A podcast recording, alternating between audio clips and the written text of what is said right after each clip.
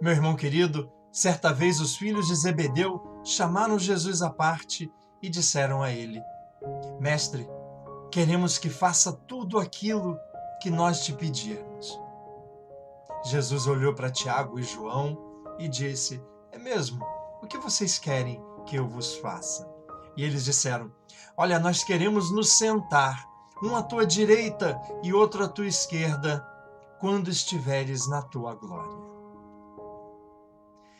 Sabe, meu irmão, o pedido desses apóstolos não é muito estranho a Jesus quando ele escuta muitas das nossas orações. A gente precisa aprender com Jesus a sermos mais parecidos com Ele. Veja que Jesus, o Filho de Deus, o Verbo eterno, por ele foram criadas todas as coisas. Jesus não se prevaleceu da sua igualdade com Deus, da sua divindade. Mas ele se despojou da sua grandeza, da sua forma de Deus, não da sua divindade, mas da sua aparência de Deus. Despojou-se de sua grandeza para se fazer homem com os homens, pequeno com os pequenos, fraco com os fracos, e junto a nós, como um de nós, manifestar a grandeza de Deus.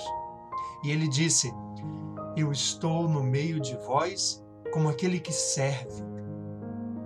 Olha Maria, quem você conhece na história da salvação, depois de Jesus, evidentemente, que foi tão honrado por Deus? Pois é, essa mulher que foi glorificada, honrada, só foi porque foi grande serva. Lembra da oração de Maria? Minha alma engrandece o Senhor. O Senhor olhou para a pequenez de sua serva. Serva, serva. Sabe, querido, um dos grandes pecados, pai de todos os pecados, é a soberba.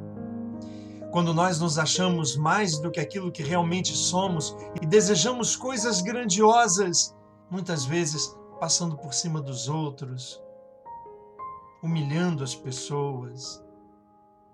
Deus não te criou para isso. Deus quer engrandecer você. Deus quer honrar a sua vida. Mas isso não vai acontecer pelo espírito de soberba. Isso vai acontecer pela humildade. Na oração de Maria, ela diz: Deus destrona os poderosos e eleva os humildes. Que nós possamos, sabe, meu irmão, entender essa verdade de fé. Porque Deus quer fazer grandes coisas em você, na sua casa, na sua família, mas isso só acontece quando Ele olha para nós e Ele encontra um coração parecido com o coração de Jesus e com o coração de Maria. Ah, Senhor Permita que o nosso coração seja como o teu coração. Permita, Deus, que os nossos corações sejam conformes o coração de Maria e que a gente queira que no nosso peito bata o teu coração.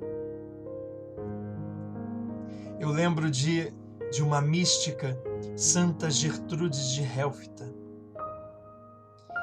Aquela irmãzinha, certa vez,